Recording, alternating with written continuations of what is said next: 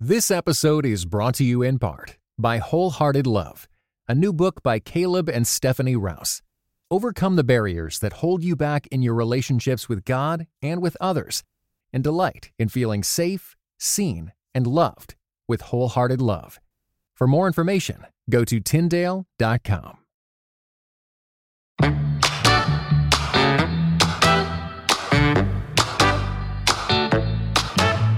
Well, hey everyone, welcome back to another episode of Worth Your Time. Uh, this week I'm talking with Anafi Wahed. She is the founder of the Flipside newsletter, which is a daily email newsletter that analyzes and gives you information from both sides of the political aisle, so liberal and conservative. This is a really cool venture that kind of came to Anafi's mind after she worked for the Hillary Clinton campaign in 2016 and started to realize that the two sides of the aisle were just not listening to each other. They weren't understanding one another. There was just a lot of uh, misconceptions and a lack of conversation. And so she had this great idea to start this newsletter so that people could easily get um, information and smart analysis from both sides of the aisle. Now, since she started the newsletter, it has pretty much exploded. Um, she has written a couple op eds for the Wall Street Journal about what she's doing. She's been on multiple news appearances. She's a sought after speaker on issues of um, co- uh, conversation and compromise and civil dialogue,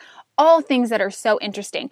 And what I love about Anafi is that she is, you know, a self-described liberal. That, that is her political belief, but she is so interested in having conversations with people she disagrees with and and, and in and in meeting people in the middle and helping us all find a way to come together and be able to have real conversations make real change and respect each other at the same time. So it was so great talking with her about some of these issues. You know that i'm invested in this idea of civil conversation as well. And the flip side i'm so excited for her. Uh, she's taking this venture on full time. Um, i think after you listen to our conversation you're definitely going to want to subscribe. Uh, so enjoy this conversation with Anafi Wahed. Okay, well, today on the show, we have Anafi Wahed. Welcome to the podcast, Anafi. Hi, Erica. Thank you so much for having me. Yeah, thanks for taking the time. What are you up to today? Oh, great question. I have over 100 unread emails between oh. my uh, various inboxes. So my goal for the end of this weekend is to be at zero. So are you the kind of person that so you are the kind of person that deletes all the way down to zero. You don't just like it doesn't just pile up and pile up and pile up. Normally it doesn't, but in the past few weeks it has. Um, it's actually it's some of it is uh, correspondence I really need to answer, but some of it's just interesting articles or newsletters that I still haven't had a chance to read that I really really want to read, and so I leave it unread. So eventually I'll get to it. Oh, isn't it so hard? There is so much to read, and especially yes. doing what you do, which we're going to get into, you have to stay informed on that stuff. Exactly. Um, well, exactly. I'll, I'll, let you know that my inbox says the number something like I don't know thirty five thousand right now. So that's the kind of person I am. oh, two kinds of people. exactly. Um, so I want to talk with you today, Anafi, about the flip side, which is a daily newsletter you created to showcase news and opinion from both sides of the political aisle. That's what I want to get to that. But before we get to that point, I want to learn, you know, talk to you a bit more about your background, how you got where you are today. So I know that you are a first generation immigrant from Bangladesh and you grew up in New York City. First of all, I want to know what was it like growing up as a kid in New York City? That just seems like that's totally bizarre to me. It's so funny. Um, so my first op-ed was uh, published in 2018, uh, so so last year. But actually, I did write an op-ed when I was eight years old in a Bengali newspaper, a local Bengali newspaper in Queens, New York, about my experience coming uh, from Bangladesh and looking at the big buildings. Um, and I wrote. It was a letter that I was writing to my cousin in Bengali that my aunt took and actually uh, had it published in the newspaper because she thought it was so amusing. So I'm talking talking about um, you know all the strange things like girls wearing pants that was not something i was used to mm-hmm. uh, in 1998 in bangladesh and i'm talking about um, I don't know if I put it in, in my letter, but um, everyone talked about how much they loved pizza. But the only time I had had pizza was the school cafeteria, which is obviously awful. And so yeah. I could not understand why everybody loved pizza because I had never actually had pizza. yeah. So you moved it to New York when you were like eight years old, is that right? Yes. Yep. Yep. And so was that this is probably an obvious question, but a little bit of culture shock, I'm assuming. Absolutely, but uh, it it it was that it wasn't. Um, you know, my I had family here already, so uh, my mom and I uh, moved here and moved in with my uh, aunt, uncle, and cousin, and so I knew that I was moving here for a bit.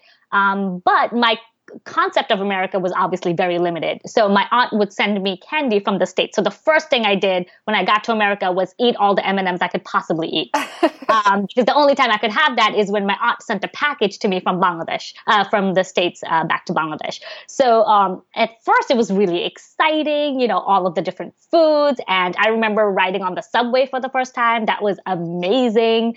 Um, I, you know, at, at, that time, I thought, oh my God, this is so cool. I feel like I'm living in a sci fi movie.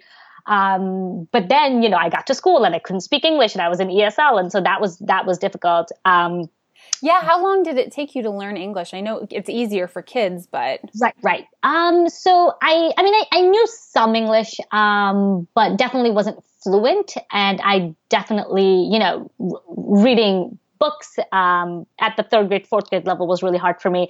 Um, so I would say it took me definitely through fifth, sixth grade until I felt like I was fluent I, until I felt like I could, you know, converse with my peers sort of just off the cuff. I remember uh, memorizing uh, the lyrics to Backstreet Boys and NSYNC and trying to learn English.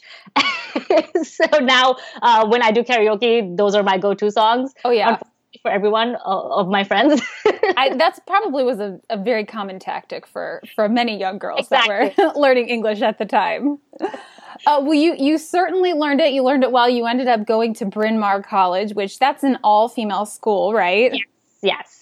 Now, I'm curious how you decided to go that route because you know there's just a few uh, colleges in the country that are you know exclusively female. So, what led you to to choose that place to go? Oh gosh, what a great question. Um, so I I actually chose Bryn Mawr not because it was a women's college, actually in spite of the fact that it was a women's college. Mm-hmm. So uh, during my college search, I knew I wanted to go to a small liberal arts college that was within a two to four uh, hour radius of New York City. I wanted to be able to come home on the weekend, but not be so close that I, you know, had to come over all the time right, or right. know, what have you. I wanted just enough distance. So um, that narrowed down my search. And also, I was one of those weird kids in high school who knew exactly what I wanted to do in college. I knew I wanted to double major in economics and psychology. And so I was looking at those specific programs when I was looking at colleges. Um, and it happened to be that Bryn Mawr had excellent departments um, and uh, when I went to visit, I had really great conversations with the professors. Uh, the campus was beautiful. The dining hall was amazing. Um, the dorms were amazing. And I was smart enough to know that even though obviously, oh, it's all about the college atmosphere, but things like dorms and food really matter because you're there for four years. And so all of those things uh, combined, plus Bryn Mawr was very generous uh, with their financial aid. Um, I was a scholarship kid uh, throughout. Uh, still graduated with student loans, by the way, but yeah. could have been much worse. Um, and so, yeah, I went to Bryn Mawr uh, because of those reasons. Um, but actually, looking back on it, being in a uh, mostly female environment was actually really empowering. Um, especially because I went from Bryn Mawr to working in finance, which is, uh, you know, male dominated. And it, it was in some ways a very different culture shock, right? I knew nothing about sports, so at any time someone was trying to talk to me about, oh, did you watch the game? I had no idea what they're talking about. Um, but it was really good for me to be in a space where it wasn't weird for me to speak up. It wasn't weird for me to have leadership positions, so that when I went into a male-dominated industry, I never, you know, felt shy about speaking up in meetings or correcting someone if they said something incorrect or um, all of those things that I noticed in my uh, fellow female uh, peers in the financial industry. That wasn't a common trait. Um, and whether or not it was a self-selective type thing where there uh, there's a lot of sex self-selection um, uh, into women's colleges. So uh, only 2% of the uh, college population, does, female college population attends women's colleges, but 20% of Congress and female CEOs and other executives have attended women's colleges. So oh, there is that is so interesting. Um, but it does sort of give you that uh, confidence, and it's not weird for you to, you know, be leading the charge because you know, there just isn't that quote unquote competition from the other gender. Not that it's a zero sum game, um, but it, it's definitely something had an it's an experience that has had a continuing uh, impact on my life in a positive way. I think. That is such an interesting stat that you brought up in terms of how how many people that are in those leadership positions went mm-hmm. to all female colleges. I had never. Yes thought of it that way. Now, Hillary Clinton went, went to Wellesley. Yes, I did know that. I did know that. My sister was just in Boston uh, last week um, running the Boston Marathon, and she took a picture because oh. you're supposed to when you're running the Boston Marathon, you're supposed to kiss a girl at Wellesley, and and she took a picture like kissing a random girl on the cheek while she was That's running the awesome. marathon. So yeah, I was thinking about that the other day. Um, but it must have been such a crazy change to go from all these women to working in this male dominated financial industry. Now, I assume that you must have majored in a in a finance um, area, economics. Economics. Okay, mm-hmm. and so you and so your was your job in New York City. It was. Okay, so you were you involved or interested in politics at that time when you were in college Not or even maybe before? you weren't. Okay, so what Not led you to be interested in politics? It's so funny. I to this day I can't give a coherent answer to that. Um, I mean, I've always been aware of what's happening in the news. Um, so so the aunt um, that I grew up with in New York, she was a journalist in Bangladesh for 22 years. Um, very passionate person, um, and I grew up hearing stories about uh, all of the you know various things she did as a journalist to try to get to answers, right? Um, especially Bangladesh only became a country in 1971. Mm. And so uh, they're literally learning what freedom of the press looks like and living it and uh, shaping it all at the same time. So growing up, her, uh, hearing her stories were fascinating, uh, but it wasn't a uh, sort of interest that I thought I had. Um, I, you know, I watched CNN and I watched The Daily Show with Jon Stewart, uh, all that. Um, but it became increasingly clear um, my four years working in finance that I did not want to work in finance. Um, what was it, it, that you didn't like? Um, part of it was the culture. It's a very uh, work hard, play hard culture. Mm-hmm. And and I'm all for working hard, but if you're working hard for a client who's kind of a jerk and doing projects that you don't think are meaningful, then that hard work starts to, um, you know, really get to you. Yeah. Um, part of it was just um, in the beginning it was interesting because uh, i started working at the fdic which was really cool and really interesting because i got to learn about regulations and how all, all that works and how the financial crisis came to be and that was really interesting. And then i went to ernst & young um, to do regulatory consulting. And that was really cool because then I I was looking at it from the other side, like looking at it from the lens of the bankers who have to then uh, implement those new regulations and, and all of the trials and tribulations that come with that. So I think my experience, my four years in finance were uh, spent really wisely, uh, unknowingly to me at the time, um, both the regulator side and the consultant side. But at some point, you know, once I had learned uh, you know, oh, okay, uh, once I had learned about the financial crisis, once I had learned about the financial products and instruments, then it became very technocratic. Mm-hmm. Um, the content, once I had, it's sort of like, oh, okay, I already learned about this. Now it's just a matter of doing the same thing over and over again. Yeah. And especially as you move up in the corporate ladder, it's less about the content work itself. It's less about actually you building the Excel model that's going to determine uh, whether you're in compliance, your portfolio is in compliance, and more about managing people and uh, managing clients and managing other stakeholders. And I just felt those those meetings were all so dull. so was it was it your understanding of wh- how things work in finance and how maybe political policy could shape some of that, or did you get interested in politics more on the cultural end where you saw what was happening across the country? Uh, you know 2016 election mm-hmm. was on the horizon yeah. and you thought there's something where i could find meaning. Absolutely. I think it was a combination of all of those things. Um, it was the summer of 2016 so it was everything was hillary and trump and hillary and trump and living in my very liberal bubble, I didn't know a single Trump supporter um, in July 2016. Right, the Republicans I knew in New York were all voting for Hillary, um, and Trump was just this big joke, and no one took it seriously. And um, I think the only reason I took it somewhat seriously is because um, I heard stories from my aunt about how easily things can turn for the worse um, mm-hmm. um, from her experience in Bangladesh. And then also seeing actually from her time in the 80s and 90s in Bangladesh, um, 70s and 80s actually, in Bangladesh, to now when um, freedom of the press is actively being threatened in Bangladesh, and um, how that uh, public sentiment had changed and so quickly, so rapidly from the beginnings of the democracy of Bangladesh to uh, what is increasingly becoming authoritarian uh, government uh, in there now. And so I took Trump seriously. And to me, again, having been very much ensconced in the liberal bubble, I thought he was a real threat uh, to our nation. And I thought, wow, I'm really unhappy at my job.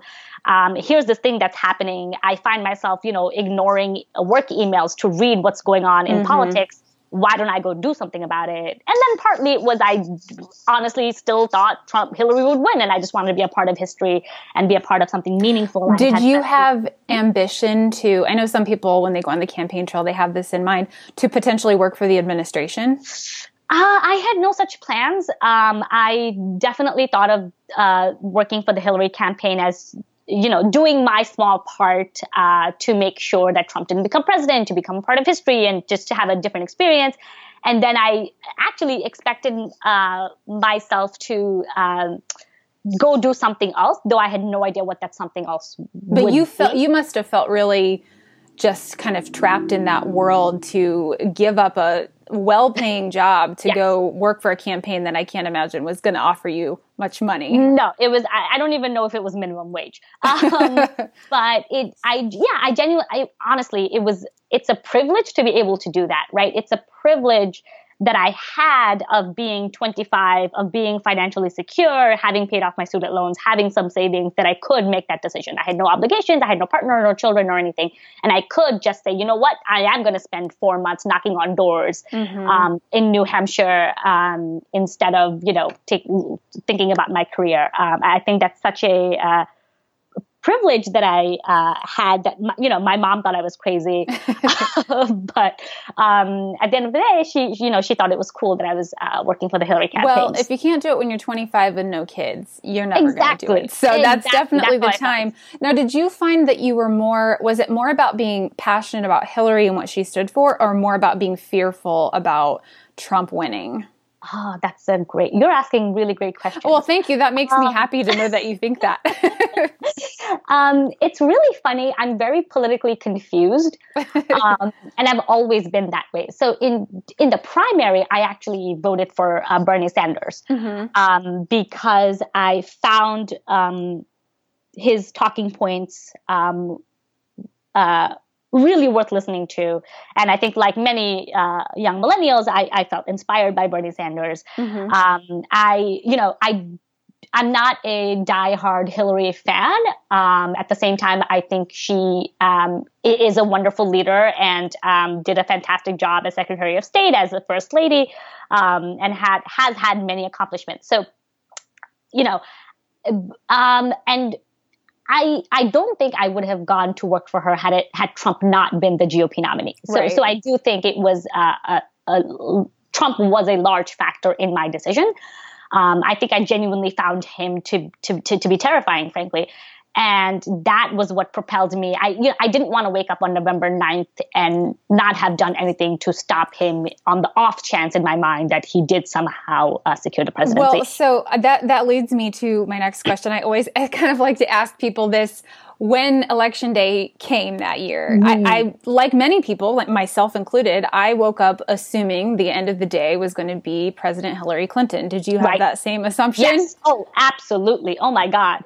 Um, the New Hampshire office, you know, we had so much alcohol. All the volunteers were going to show up. We were going to have a huge party. It was going to be amazing.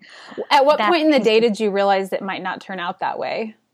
Oh my God, we were so delusional. I remember at 9:30 p.m. thinking, "Oh, wow, this is really interesting." That's about the time I started thinking that as well. I remember I was sitting on my couch and I was like, "What's happening?" right, exactly. That that that worry finally started to kick it kick in.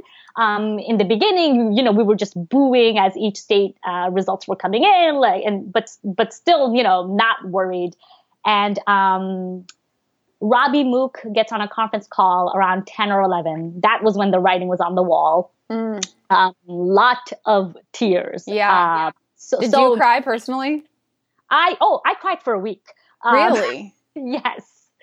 Um, it was actually um, it was it was devastating for multiple reasons. Uh, yeah. One, it, it worked so hard, and I genuinely felt like um, the campaign had given it uh, their all, and you know how could we lose? And then it was that I genuinely worried about our nation with Trump um, at the helm, and um, then of course there was that sort of personal uh, crisis of oh my god, what am I going to do? Um, right. That I think would have happened either way, right? Again, I didn't. Ha- I never had any um, aspiration to go into politics itself.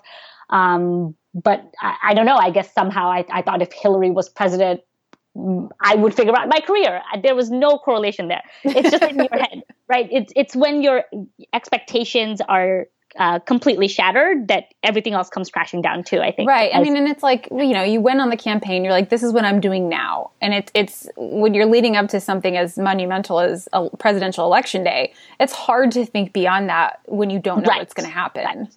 What is interesting though is uh, from my time uh, deciding to go to the campaign, then throughout the campaign, and then afterwards, um, my view on Trump and and where we are as a nation ha- had shifted dramatically. So, um, like I said, right, Trump was a big factor in why I decided to go work for the Hillary campaign. But once I got to New Hampshire and was actually talking to Republicans, conservatives, um, uh, whatever other label uh, people uh, use to to mean not liberal. I, I, think there are Republicans who are conservatives and conservatives who are not Republicans. You know, you know, it's, right? It's all yeah. Um, I was I. I mean, they had good reasons for supporting Trump, some bad reasons, some mediocre reasons, right? And there was a lot to talk about that the media simply wasn't covering, that the talking points uh, that we were given were not uh, sufficiently addressing. And it was really those conversations uh, that made me uh, realize that this is not about Trump, that this is actually much bigger. It's about uh, where we see ourselves uh, in the future, we as a country, uh, we as a united group of people, right? Mm-hmm. Um, it was so fascinating. You know, there'd be people who would say to me, "Oh, you know, I, I don't think uh, Muslims should be allowed in this country," and and but I was I was able to have really genuine conversations with them and um, sort of tell them about the Islamic faith. I, am not a practicing Muslim, uh, but you know, obviously, I, I grew up uh, learning about it. Mm-hmm. And um, it's you know, people face to face are very different from what the media tells you, what Twitter tells you. And were they uh, receptive when you like somebody that I mean, to my face, yes. You know, whether or not they went away being like, "Oh my God, this annoying Hillary staffer talked at me for an hour." Yeah, I don't know. But um, it was it it was really interesting because um, just the way you're asking, you know, really interesting questions, I would always say, you know, why do you think that? And then they point to the terrorist attacks. They point to very real things that happened. Mm-hmm. And then so then I would try to disconnect right. the uh, religion from the terrorists and then disconnect um, what Muslims coming to this country means from uh, the, the national security concerns, right? Like, okay, it makes sense that you want people who have been vetted. Um, right. That, that's not crazy, right? So it, it's yes, like, yeah, like a lot of times people don't really necessarily, like, once it's kind of broken down, it's almost like, exactly. okay, yeah, like I can get on board with that, but it, but that requires having real conversations and actually exactly. taking the time to right. respect and exactly you know offer and, like dignity to people. And, I think where uh, some people go wrong is uh, th- th- there's that knee jerk reaction, and obviously it's un- it's an understandable knee jerk reaction. Oh, that's Islamophobic! How dare you, right? right. And I mean, yes, uh, that is an understandable reaction. Um, but I think the first step, first step to uh, actually getting somewhere with someone who has that mentality is to say, yes, there is a correlation between um, terrorism and a specific religion. There's no denying that, but let's look at the long arc of history and all of the ways in which Christianity and Judaism and uh, various other religions have been used for despicable atrocities. And actually, you know, at the end of the day, um, and I learned this uh, taking a psychology course on terrorism, it's it's yes religion is a convenient tool and that is what is being used in some parts of the world but it, it at, at the end of the day the problem is very uh, simple in some ways. It's disenfranchised young men who have nothing to do, nothing to live for, and so they think they could at least die for a cause, right? Mm-hmm. Um, it's the same thing we see on um, the alt right and the white nationalism that's springing up and increasingly becoming a problem. It's it's disenfranchised young men who have nothing to do, and they are uh, susceptible to radicalism, right? The radicalism is the the process of radicalism is the same whether it's Islam or the alt right or you know all of those other things. Yeah. And so when you think about it in those terms, then the conversation changes. Yeah, that makes sense. So you were already starting this journey of kind of understanding the other side even before election day came. Yes. Um, I realized throughout the campaign that the uh, yes, you know, tr- Trump was problematic, and I was obviously doing everything I could to make sure he uh, isn't elected. But the problem that we were having, where the two sides were so much in their camps and couldn't fathom having conversation, is because we were not only geographically separated, but digitally separated, right? You can basically curate your own reality if you're on Twitter and Facebook and block everyone who doesn't agree with you and only follow the commentators you already agree with. Yeah. And so you, to kind of fast forward a bit, it, election mm-hmm. day came and went. And then you had this idea that you, as a self described liberal person, mm-hmm. you were going to go to CPAC, which is, for those that don't know, CPAC is the largest conservative, basically activism conference in the country that happens every year in Washington, D.C. Um, and it's not a place that you would expect to find a lot of liberals or Democrats. Um, so, what gave you that idea and how did you end up there?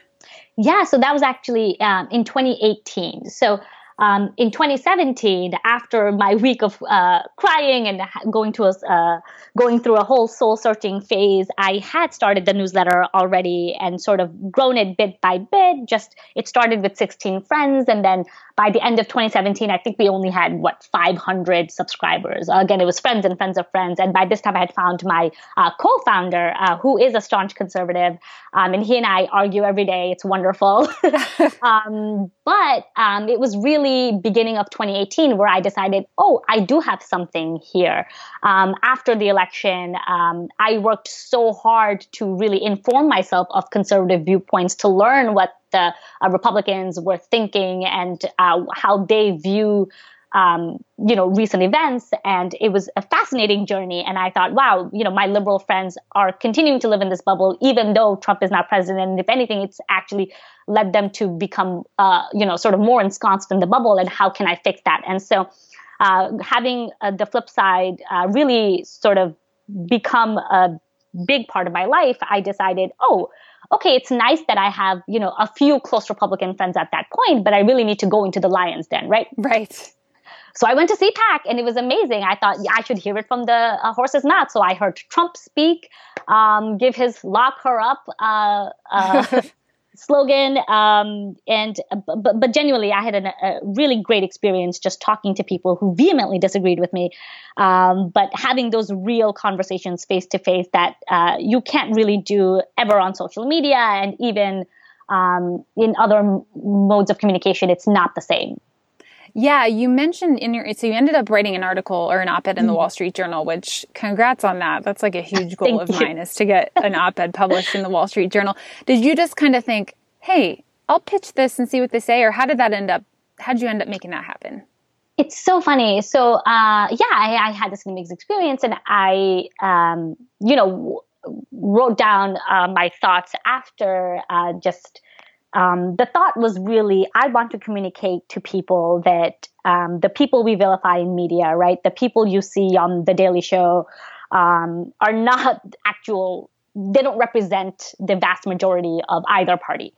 Um, and New York Times actually recently ran a piece on how uh, the Democrats on Twitter versus Democrats in uh, the true uh, sort of spectrum of Democrats are not the same, right? Uh, you have extremist voices that are taking over, and um, you know, if I am able to find uh, 99 out of 100 people uh, who are staying at CPAC, um, then you know something is amiss. Something about the way we are receiving information is amiss um, and I just wanted to talk about that experience. And it, it was serendipity. I was at a, a, a media event, um, the Online News Association event, actually, ONA in, in, New York City, when I ran into one of the editors at the Wall Street Journal and I was telling him about, oh, I just gone to CPAC and I work for Hillary, da, da, da, and he said, oh, this sounds like an amazing story. Are you writing about it? I said, yes. And he said, great. And he gave me his card. I sent it to him, I think at 4 a.m. that night. and he just wrote back two sentences oh, this looks good. Here are my edits. We'll take it for Friday. And I oh said, my what gosh. take it? What what does this mean? And I had this like heart attack. Oh my God. It was a surreal experience. That is first of all dream of mine i wish that would have, that's so cool that's so cool and so then how did it come out right like two days later or yeah exactly it was just that and so i sent my mom a text hey mom make sure to buy the wall street journal today and she said why and i said well look on you know xyz page um, it was it was the coolest thing ever, honestly.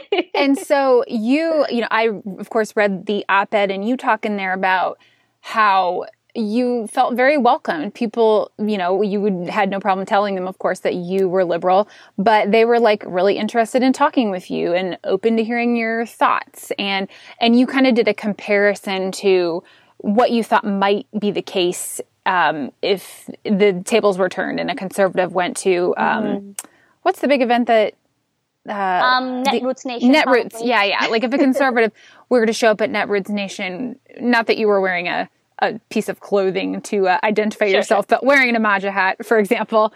Um, so t- tell me a little bit about that.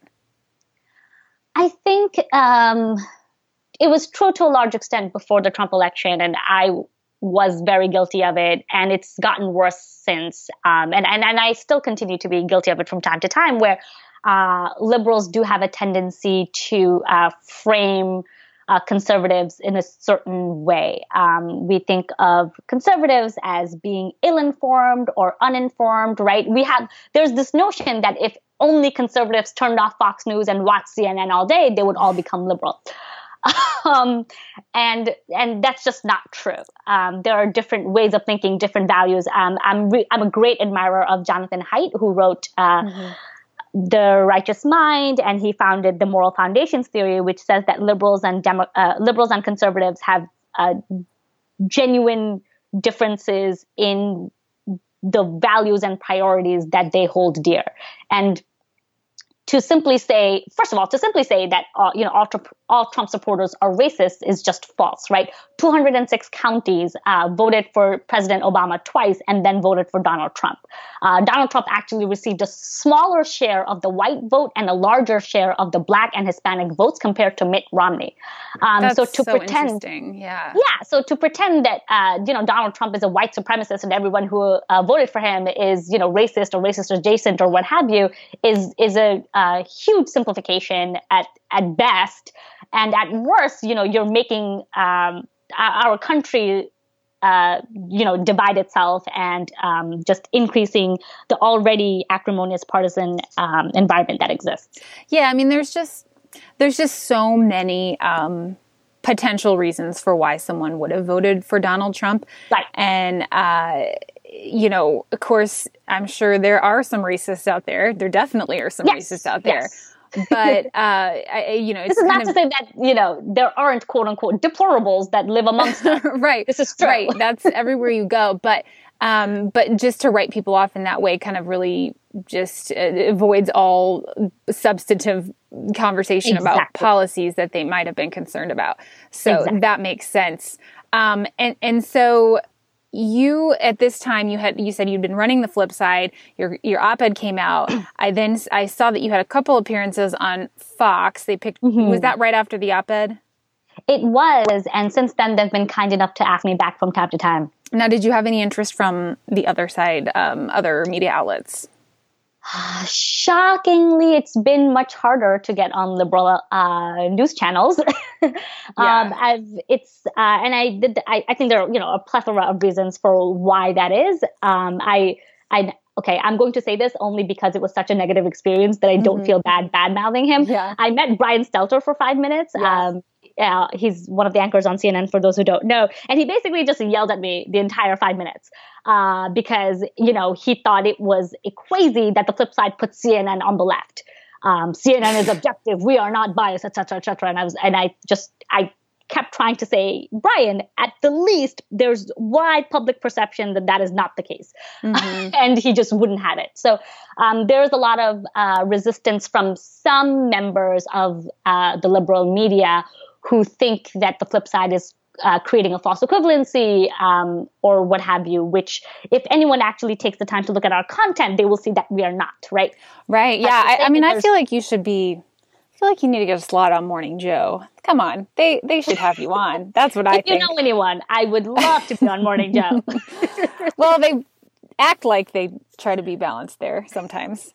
Um, well, and then on the other side of that is is friendships and relationships with people that you know. Um, what kind of reaction did you get from your fellow liberals about the flip side? Did you have any? Um, I know you had some negative because I heard you talk about that. Was there any right. positive? Right. Um, I mean, I've had so many positive reactions. Um, I love when my uh, friends who I know are very liberal and uh, genuinely uh, um, uh are, are very pro- progressive and um, very active in democratic politics uh, say to me, I love opening the flip side. It always uh, uh, is interesting to hear the other viewpoint. Or when my friends say, "Oh, I start I started reading the National Review, and now I read it even if the flip side isn't linking to it, because turns out they have smart things to say." I'm like, "Yes, yes, they do."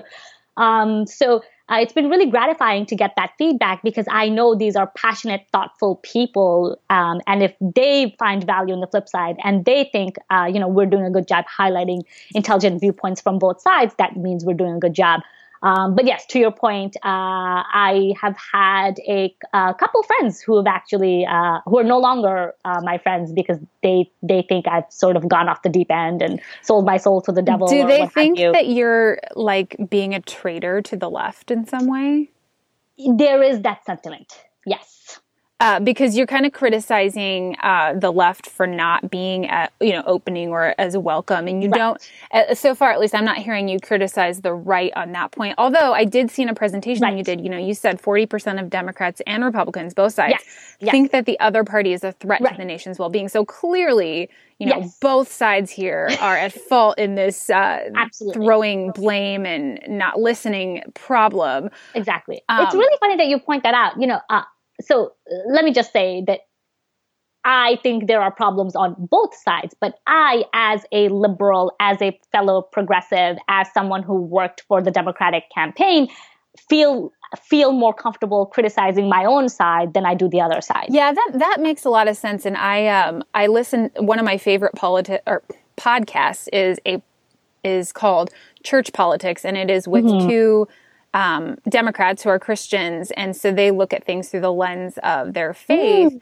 Oh, um, very interesting. And I love listening to them because they're kind of doing what you're doing. I mean, they do it to the right too, but it's so sure. it's so you know, it's almost like you can trust that opinion more because they believe in, in exactly. the Democratic Party, and so when they criticize the Democratic Party, they're doing that not because they're trying to get Republicans to win. They're doing it out of good faith because they want a better Democratic Party. Exactly. And my co-founder, Jihan, you know, regularly criticizes the right. You know, we have lots of healthy debates about each of our own sides and what they're doing wrong and what we think, you know, should be happening and it's not, you know, etc. So, um, yeah, to a certain extent, you know, I feel more comfortable obviously criticizing my own side because uh, at the end of the day, right, I am still learning uh, conservative viewpoints and um, trying to make sure that I have the best possible arguments on the right that I that I could possibly find. Right, it, it's sort of a journey, right? Um, yeah. And, now, now I want to ask you about how the flip side is put together. You said you mm-hmm. had, I think you said you have like something like fifteen contributors, or you did? Uh, uh, ten right now. Ten, and so yeah how do you narrow down how do you say okay these are the viewpoints we're going to put in because because I, I glanced at today's or yesterday's mm-hmm. i think and and it looks like you're kind of focusing on one main topic and then yes. presenting multiple viewpoints um, on that how do you end up saying okay this is going in and this isn't Yeah, that's a great question. So we have, uh, uh, yeah, around 10 contributors right now uh, who are liberals, conservatives, uh, libertarians, uh, what have you, moderates. And we are very careful, A, about picking our contributors, right? We want a diversity of opinion. Um, we want everyone from um, Trump lovers to sort of the people who voted for Trump holding their nose to the never Trumpers uh, to sort of center left to uh, to the people who think Bernie does not go far enough, right? Um, because that's how we're going to make the best product uh, for our readers. And uh, the first thing we do is we pick a topic, right? So we only cover one topic a day because we don't think um, in a five minute digest it's fair to cover more than one topic to really get into the nitty gritty of uh, more than one topic. So um, the topic choice itself can be biased, right? Uh, as you can imagine, right. for the past two years, one side always wanted to talk about the Mueller investigation, and the other side always wanted to talk about the economy. Um, so what we choose to cover is it in and of itself a choice that can uh, lean one way or the other depending on how often um, certain choices are made. So, so, are you the one that makes that decision, or how did that? How do you decide? It's a team discussion. Mm-hmm. So all of our contributors, and the reason it's so important to have that diversity of opinion is that um, for uh, you know, my liberal contributors who mostly have liberal friends, their Facebook is filled with the Mueller investigation. So they're saying, this is the most important thing out there. How can we cover anything else? And then, you know, one of my conservative contributors will take a screenshot of his Twitter feed, which is talking entirely about something else, right? So that's why it's important. Um, in addition to that, we also have other tools we use to see what social media is talking about on both sides to make sure that we're not giving preference to one side's topic choices over the other. Um, so once we make that decision, then um, we all go out and we read everything that's out there uh, on the topic. We don't have algorithms. We, uh, you know, take advantage of RSS feeds and what have you. But it's human eyes. It's all of us going out and reading um, our own side, the other side saying, "Ooh, this argument makes a lot of sense. Ooh, the left I think will like this argument. Oh, this is not going to make sense to the right. How can we find a different quote that makes the same point but uses it, uh, but makes that point in a way that the other side can actually understand? Because even the jargon is different, right? Um, so, um, and then yeah, every single uh, op-ed we cite has been read by at least one liberal and one conservative uh, mm. member of the team uh, to make sure that there's nothing uh, egregious in it that we wouldn't feel comfortable sharing with our readers, that you know it's factually sound, et cetera, et cetera. And so you have really grown this newsletter. You started it way back when you said you had the, mm-hmm. what was it the end of 2016 that you had 500 subscribers? Uh, end of 2017. End of 2017. So I'm sure you've grown by leaps and bounds since then, and so much so that you are recently kind of have taken this leap to pursue it full time. Yes, yep. So we have um, uh, nearly 14,000 subscribers just via word of mouth and earned media alone. Um, so so you're you know, not doing any ads or anything right now? No, nothing. Um, it's just been word of mouth, my media appearances, my uh, op-eds that have really gotten us uh, to uh, the the nearly 14,000 people who are uh, opening our emails um, every day. And so I finally decided that if I wanted uh, to grow this, I needed to focus my full time attention. So after the Hillary campaign and after I started Flipside, um, I uh, was working part time at a financial counseling nonprofit. Um, and that, that was interesting. You know, I was doing data analytics, um, business development, um, and um, it, it, it, was something to pay the bills while I uh, was deciding whether or not uh, the flip side could become a full time thing. And, uh, you know, two years in, I thought, wow, if, if I don't think it's something now, you know, at what point there's there's nobody to tell you, yes, this is it. Now it's yeah, the thing, right? Right. and so I just decided to make that decision for myself um, and say, you know what? No, this is a thing. I'm going to uh, be the CEO of a media company um, in a time and age when media companies are shutting down. It's fine. This is this is not at all an existential crisis. so so now I'm curious. Well, you just this just happened, so yes, you kind of yes. Are probably figuring yes, it out. Yes, you're catching me at a very weird time. yes, exactly. So no need to have you know, final answers to this question, right. but.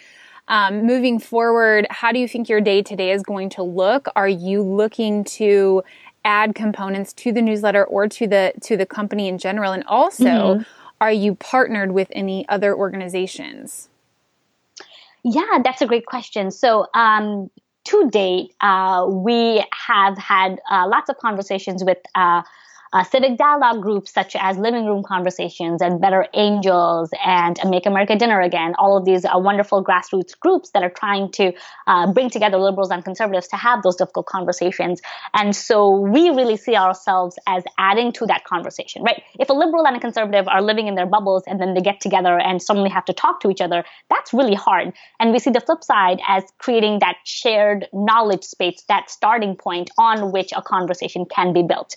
Um, so, you know, it's hard to, as we say in our mission statement, right? It's hard to convince uh, conservatives to watch MSNBC and liberals to watch Fox.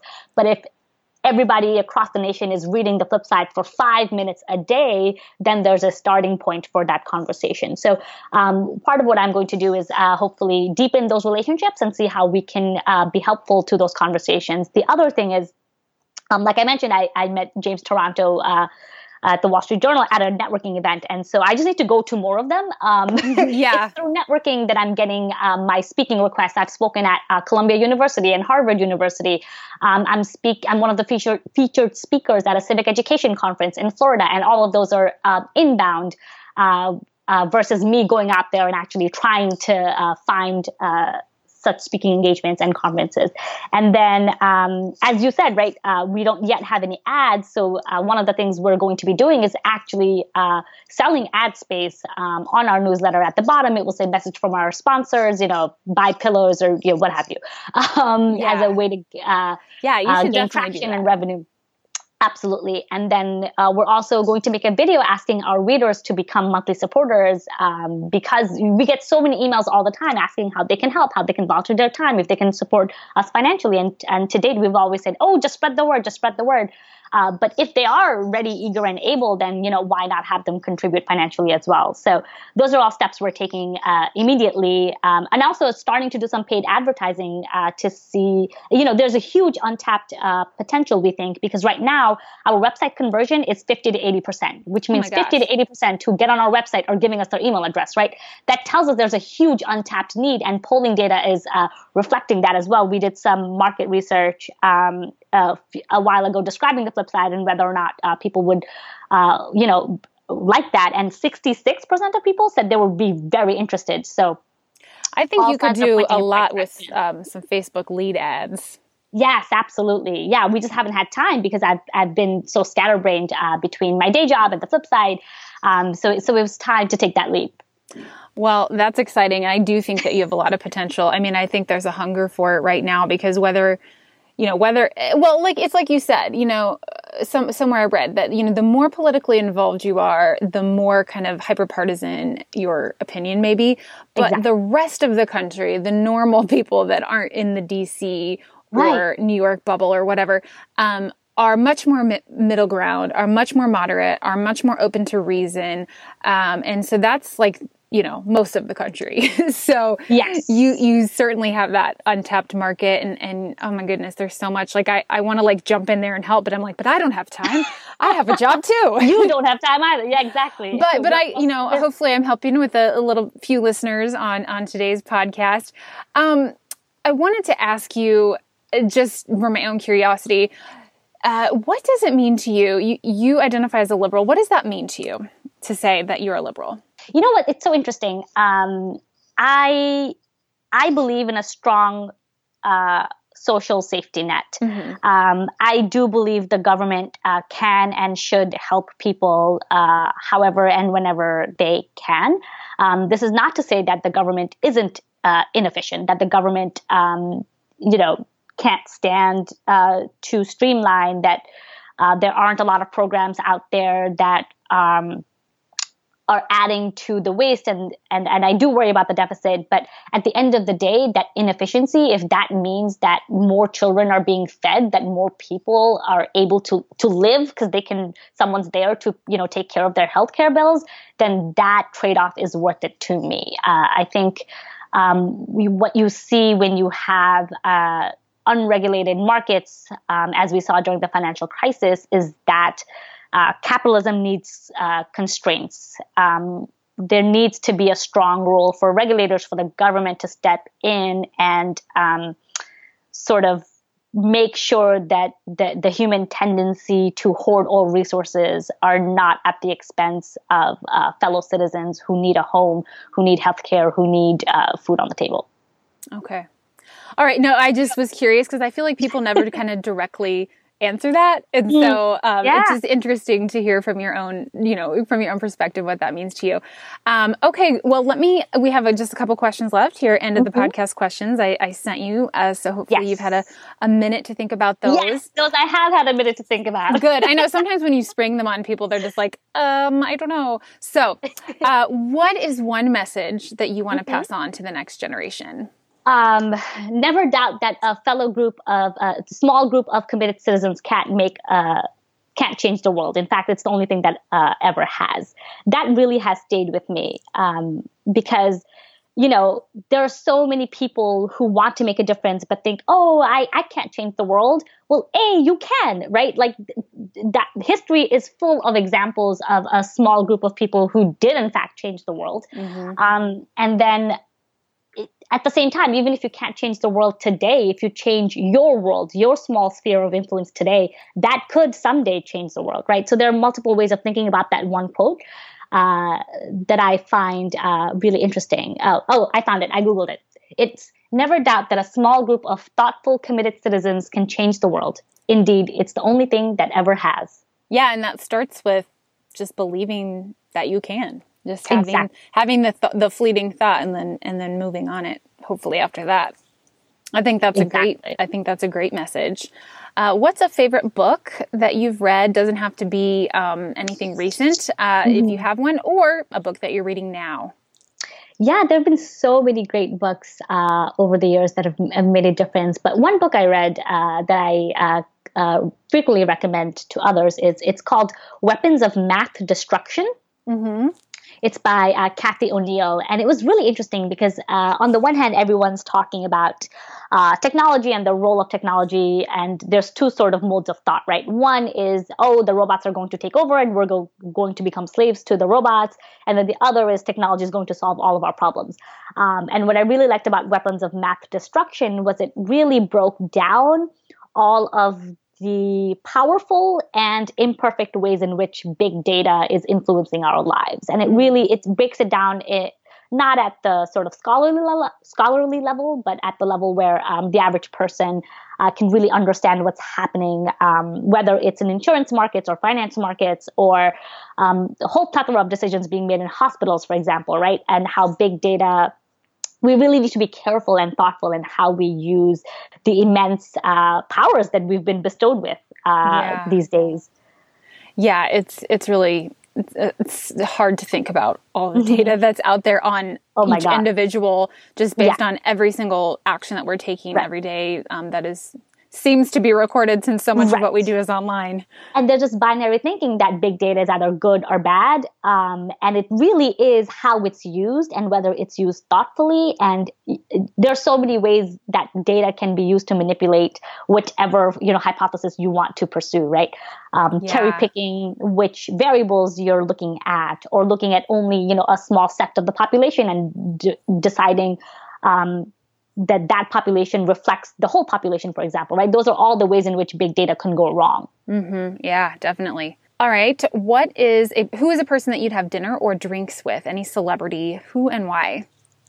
So I decided to steer clear of political celebrities because, oh my God, the, the list is just too long. Yes. Um, but actually, recently, the flip side has been trying to get in touch with Chris Evans, uh, oh. the Captain America. Yeah. Um, I mean, okay, we love the Marvel movies, but actually, it's because he has a new political uh, media venture he's starting. Oh, really? Um, yes, he's calling it a starting point, and he is interviewing uh, both Democrats and Republicans in Congress uh, doing you know one minute short videos to try to get them to you know advocate for specific issues and whatnot. And his plan is to put them all on one website so that people could use it quote unquote as a starting point uh, to see what the two sides are saying. And I thought, oh my God, this Perfect. guy would love the flip side. Exactly. You know, he can interview the lawmakers. We are surveying uh, the media landscape and seeing what the political pundits are saying. It would be an amazing collaboration if only we knew how to get to uh, A-list celebrities. Yeah, it's so hard to figure out how to like get in touch with someone that's not that that's so big. You know, you have to figure out who their PR rep is. This guy has over 10 million Twitter followers. Oh my gosh. We've been tweeting at him, but like I have no idea if he's seen it. Um, we through multiple, you know, stalking channels found his agent, his publicist, um, publicist emails, and so we've emailed them, but no response. No response. Yep, yep. That well, So- hey, maybe it'll work out. I, I remember years ago I was writing something and I was like, I really need to get in touch with Beyonce. really? no, this Hey, was tell me. well, this must have been 2010, so it's so Mhm. long ago. Probably would have been easier to get in touch with her then, Right, right. Um, just because less internet, less you know, Sure. over, you know, everything wasn't so overpowering at that time. And I actually did reach some agent or publicist that worked for her, and they actually responded to me, and of course Oh told me that God. she was not available. but, but I was shocked that I even got that far. So, uh, well, that sounds cool. That's amazing. Chris Evans might need to watch his back. Some of his friends in Hollywood might not like him talking to some of those people. Actually, he is already getting backlash. There were a few scathing articles that were written about his really? Well, I'm gonna have to Google this as soon as we hang up. Oh yeah, you should. It's it's fascinating. Well, I hadn't heard about it, but I like it. It sounds like something I might even Mm-hmm. Yeah, want to just like, you know, write a little blog post about for um for for my job, which is Independent Women's Forum, is where I work. But we do we do have a section on our um on our for profit site, Independent Women's Voice, where we talk about you know the importance of dialogue and the importance of respecting both sides, and so that might be something I might want to you know write about for them. So cool. Yeah, Um, All right. Any podcasts, TV shows, other things that you're into right now? so funny. There are actually there are so many shows, um, you know, late night shows that I watch. Uh, it, it's so funny. I talk about arguing with uh, my team all day about politics, and then I like to go back into my echo chamber. So I watch Stephen Colbert and I watch The Daily Show.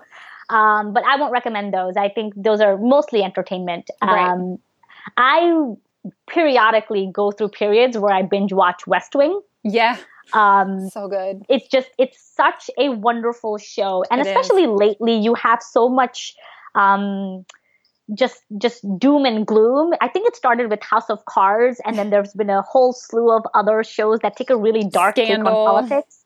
Exactly yes like all of those things right? That it's really it's refreshing to go back and watch west wing and really see you know government as can be at its best at its you know most foolish at its most naive and um, it just sort of is an ongoing inspiration that i use Do you live in New York or DC? I, I live in new york Okay, because I when I watched The West Wing, I I didn't watch it really while it was still on, but I did do a very fast binge watch.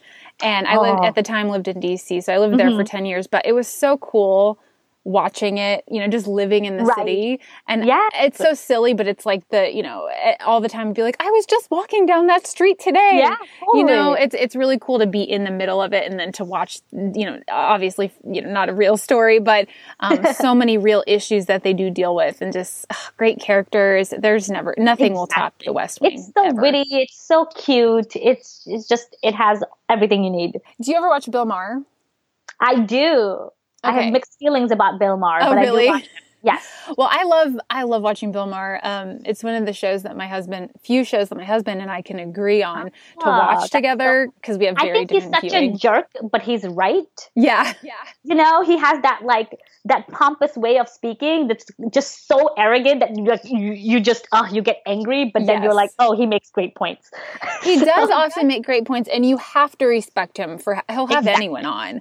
Um, exactly I yes mean, I I ben per- shapiro on the other day What'd you say? he had ben shapiro on the other day Oh, I missed I missed that. I need to. Go it was uh, i think it was a couple months ago now but uh, it was really interesting Well, I um not that this would have happened, but um I last year I wrote a book and so there was some publicity and you know they're trying to get me on shows blah blah, blah. and Ooh. they said this is a long shot but like would you be open to going on Bill Maher if somehow there was a spot because they're always looking for conservatives and I was like no. really? well, because I'm just not I'm not a seasoned or polished speaker um, on television by any means. Like I've done very little, and I was like, I don't think I can hold my own if it's like me and Bill mm-hmm. Maher and I who knows who else could be there. But you know, obviously there's going to be a, a, very lefty or two people there. Uh, sure, so sure. I was a little terrified. I do, but I do think that he will have anyone on. I mean, he had he had Milo Yiannopoulos on. He did. I mean, which took a lot of flack Which for. I'm not even saying he should have had him I, on. exactly. Yes. Thank you. Yeah. Like I don't even know how I feel about that, but you right. know, it's just this whole concept of like, let's talk. I mean, he had he had Ann Coulter on a few weeks ago, so he did. Um, that's you got to give him credit for that. And then just like, um, are you are you um in tune to this whole intellectual dark web thing? I am. Yeah that, that fascinates me too. It's yeah. to me, it's a really interesting um, conversation, and I think it's a conversation worth having. For example, like you said, and uh, I agree, the, Milo is not someone that I think is worthy of debate right, because he's right. just such a troll. His entire personality is a troll. Yeah. Um, there's nothing of value to be had in talking with him, right? Yeah. Um, but I mean, obviously, Sam Harris has important things to say, right? Uh, right. So, so when you couple those people together under one umbrella, it's kind of strange. Yeah, I I kind of if I was part of the uh, intellectual dark web, I wouldn't mm-hmm. want Milo to be like right as part of it. yeah, it's just so fascinating, and I, uh, you know. It, it, it's great that we're having these conversations. You know, what are the limits of free speech? What ideas are worth discussing? You know, what is the Overton window, uh, so to speak? Uh, and and I think it's interesting, and I think different people have different views on that. Um, but I I genuinely think it's a disservice when you have the Milos and the who are Diamond and Silk be the spokesperson yeah. uh, for free speech. Like that is not helping your case. no, but there are such great, smart people from both sides in, right. in that group. Um, yes, and yes. I like how it's taken off. Um, like I love Bari Weiss and yes, um, right. so many of those people. So um, Dave Rubin is another one that I like. Um, but anyways, we could go on. Uh, we've probably lost a few people now that have no idea what we're talking about. Um, but thank you so much for taking the time to chat with me today. you know, I know you're busy with the new gig and everything, but I'm looking forward to seeing how it goes. I am a subscriber. Thank you so much. This has been such an interesting conversation. Yeah. Uh, I wish we could talk on for hours. I know, I know. We definitely could talk longer. and I hope that I can meet you sometime. I know we're not in the same place, but I am in DC a lot. So if you're ever in DC oh, awesome. for, you know, any any extended period of time, definitely let me know and maybe we can meet up or just say hi or something. Oh, sounds good. Definitely will. Thank you so much. All right. Well, good luck with everything. I'm looking forward to seeing how it goes. Well, thanks for listening to today's conversation with Anafi. I hope you got something out of that. I thought it was really interesting and I loved chatting with her. If you've been enjoying the podcast, please head on over to iTunes, give us a rating and review. It only takes about 30 seconds, but it means a lot more than that. I appreciate every rating and review I get. Thanks again, and until next week, hope you have a great day.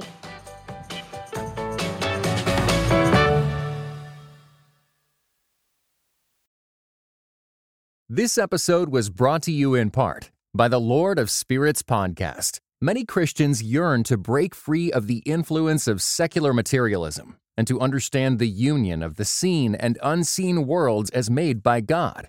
What is the spiritual world like? Tune in wherever you get your podcasts.